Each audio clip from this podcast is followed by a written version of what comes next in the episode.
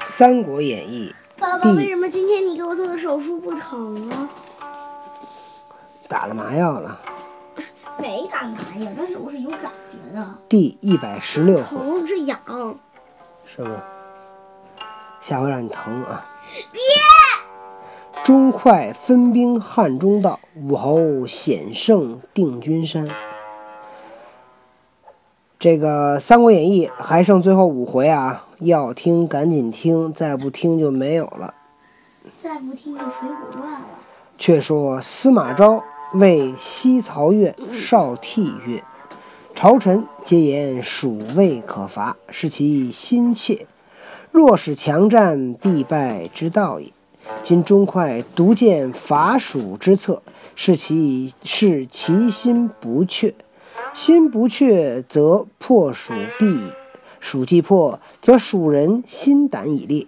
败军之将不可以言勇，亡国之大夫不可以图存。快既有意志，蜀人安能助之乎？至若魏人得胜思归，必不从快而返，更不足虑耳。此言于吾与汝知之，切不可泄露。少替拜服，明白吗？没明白。昨天讲的时候说这个少替啊，偷偷跟那司马昭说说您不能让那个钟会当大将军，这他将来要造反怎么办？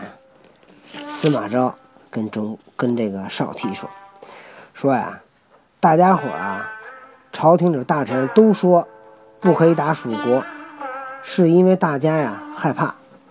如果这种情况下非逼着他们去打，一定会失败。现在只有钟会说蜀国可以打，是因为他不害怕。他不害怕，则蜀国一定能够打败。蜀国可以被打败，蜀国人呢就吓得心呐、胆呐都吓破了。败军的将军就不可以说勇敢，失掉国家的大夫。也没有地没法生存。钟会就算是有造反的想法，蜀国人是不会帮助他的。那么魏国人打了仗都想回家，也不会跟着钟会造反，呃，就更不用担心了。这话也就我跟你说说，可不要跟别人说。少替一听，哎呀，真厉害，想的真远。干嘛呀？我要翻过身。不行吗？却说钟会下寨已毕，升帐大吉，诸将听令。时有监军魏冠、护军胡烈、大将田旭、庞快、田章、袁清、邱建、夏侯贤、王买、黄埔凯、巨安等八十余人。快曰：“必须以大将为先锋。”逢山开路，遇水叠桥，谁敢当之？一人应声曰：“某愿往。”快视之，乃虎将许褚之子许仪也。众皆曰：“非此人不可为先锋。”快唤许仪曰：“汝乃虎体原班之将，父子有名。今众将亦皆保汝，汝可挂先锋印。”领五千马军，一千步军，进取汉中。兵分三路，如领中路出斜谷，左军出洛谷，右军出子午谷。此皆崎岖山险之地，当令军填平道路，修理桥梁，凿山破石，勿使阻碍。如违，必按军法。许仪受命，领兵而进。钟会随后提十万余众，星夜启程。这个钟会跟这个许仪，就许褚的儿子，给他安排好了怎么打。却说邓艾在陇西，既受伐蜀之诏，一面令司马望往邺羌人。又遣雍州刺史诸葛绪、天水太守王欣、陇西太守千红、金城太守杨欣，各调本部兵前来听令。比及军马云集，邓艾夜作一梦，梦见登高山，望汉中，忽于脚下蹦出一拳，水势上涌，须臾惊觉，浑身汗流，遂坐而待旦。乃召护卫袁绍问之，绍素名周易，爱备言其梦。绍答曰：“易云，山上有水曰简，简卦者，利西南，不利东北。”孔子云：“简利西南，王有功也；不利东北，其道穷也。将军此行，必然克蜀，但可惜牵制不能还。爱文言，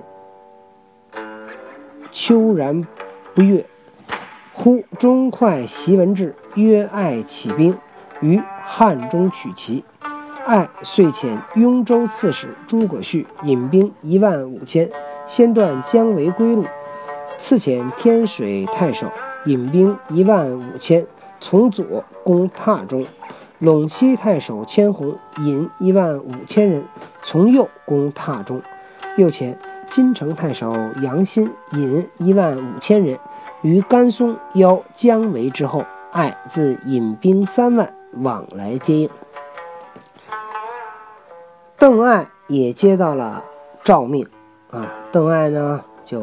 开始也排兵布将，结果他晚上睡觉做了一梦，梦见他登上那高山，往汉中看，突然脚下蹦出一一泉泉水，水水势上涌啊，水咕嘟咕嘟往上冒，一会儿吓了一大跳，醒了，浑身都是汗，赶紧就就坐在那儿等着天亮，他睡不着觉，吓得把他这个护卫啊叫袁绍叫来问，这个绍呢，他。懂得《周易》，《周易》可以解梦。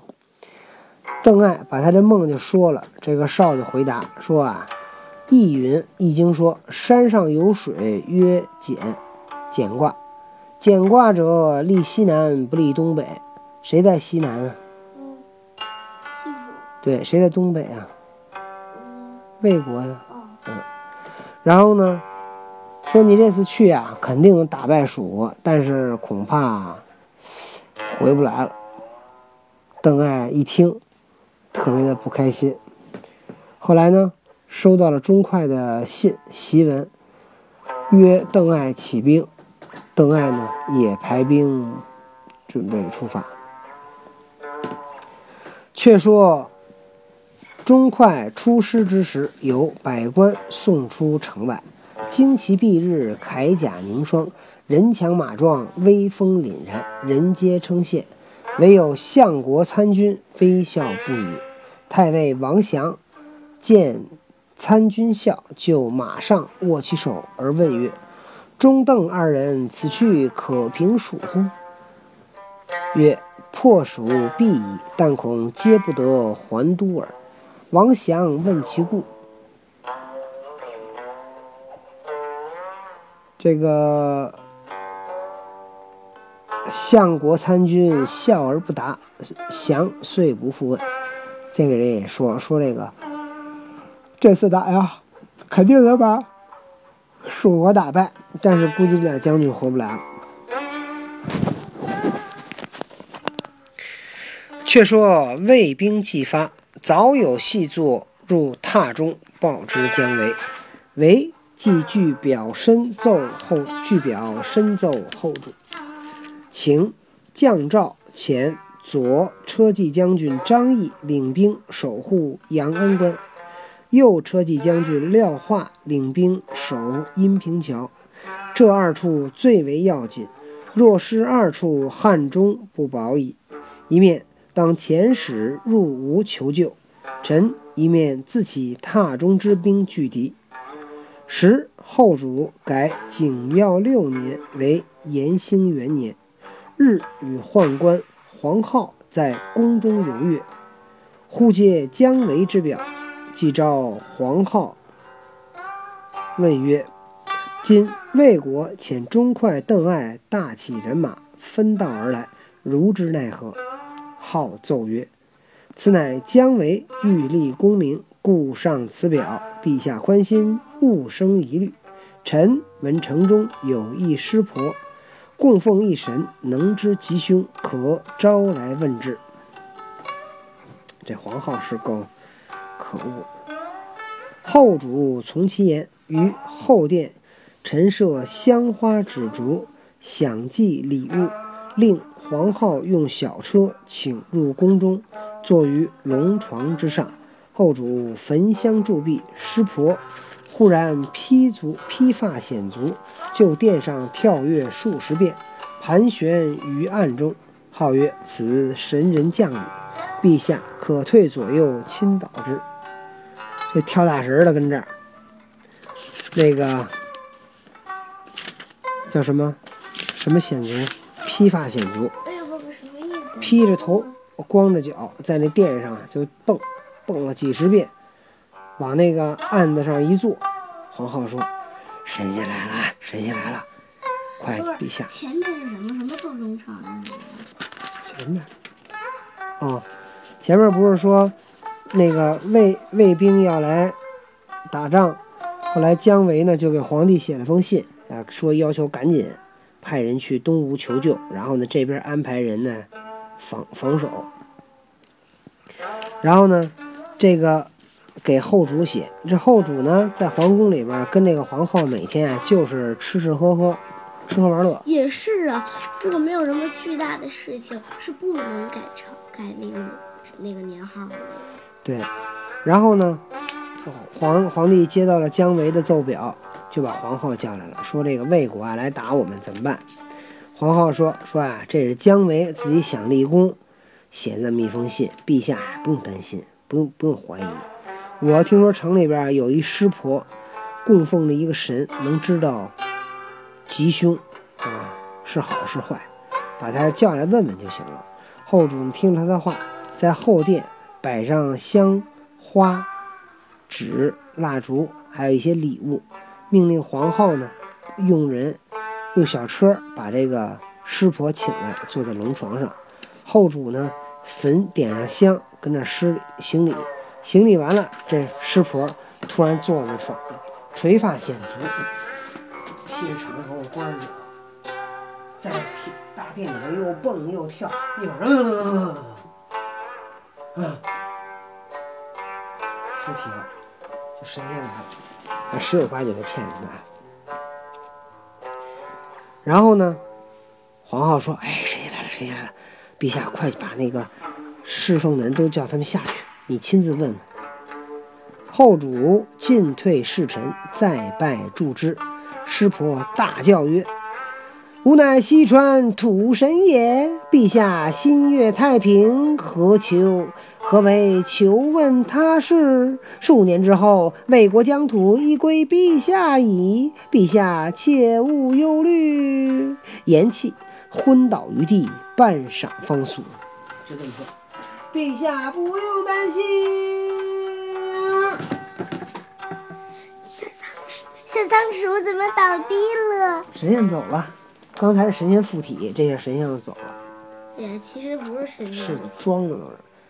然后呢，后主大喜，重加赏赐。自此深信师婆之说，遂不听姜维之言，每日只在宫中饮宴欢乐。姜维累申告及表文，皆被黄皓隐匿，因此误了大事。这个后主一听这个师伯说这话，哎呦呵，过不几年魏国就归我了，那我担什么心啊？不用去打仗了。姜维，哎，皇帝怎么收到了。我的信不理我呀？连着写信，都被这个皇后给扣上了。你说这皇后一干扰国政，当杀。好了，这个故事今天讲到这儿，我们看看明天。皇帝不同意姜维出兵，姜维会出去打仗吗？大家都算好了，钟会、邓艾此行必破蜀国，但是又不能活着回去了，这个是真的吗？请小多姐姐和小朋友们等着听答案吧。是明天游完泳再贴吗？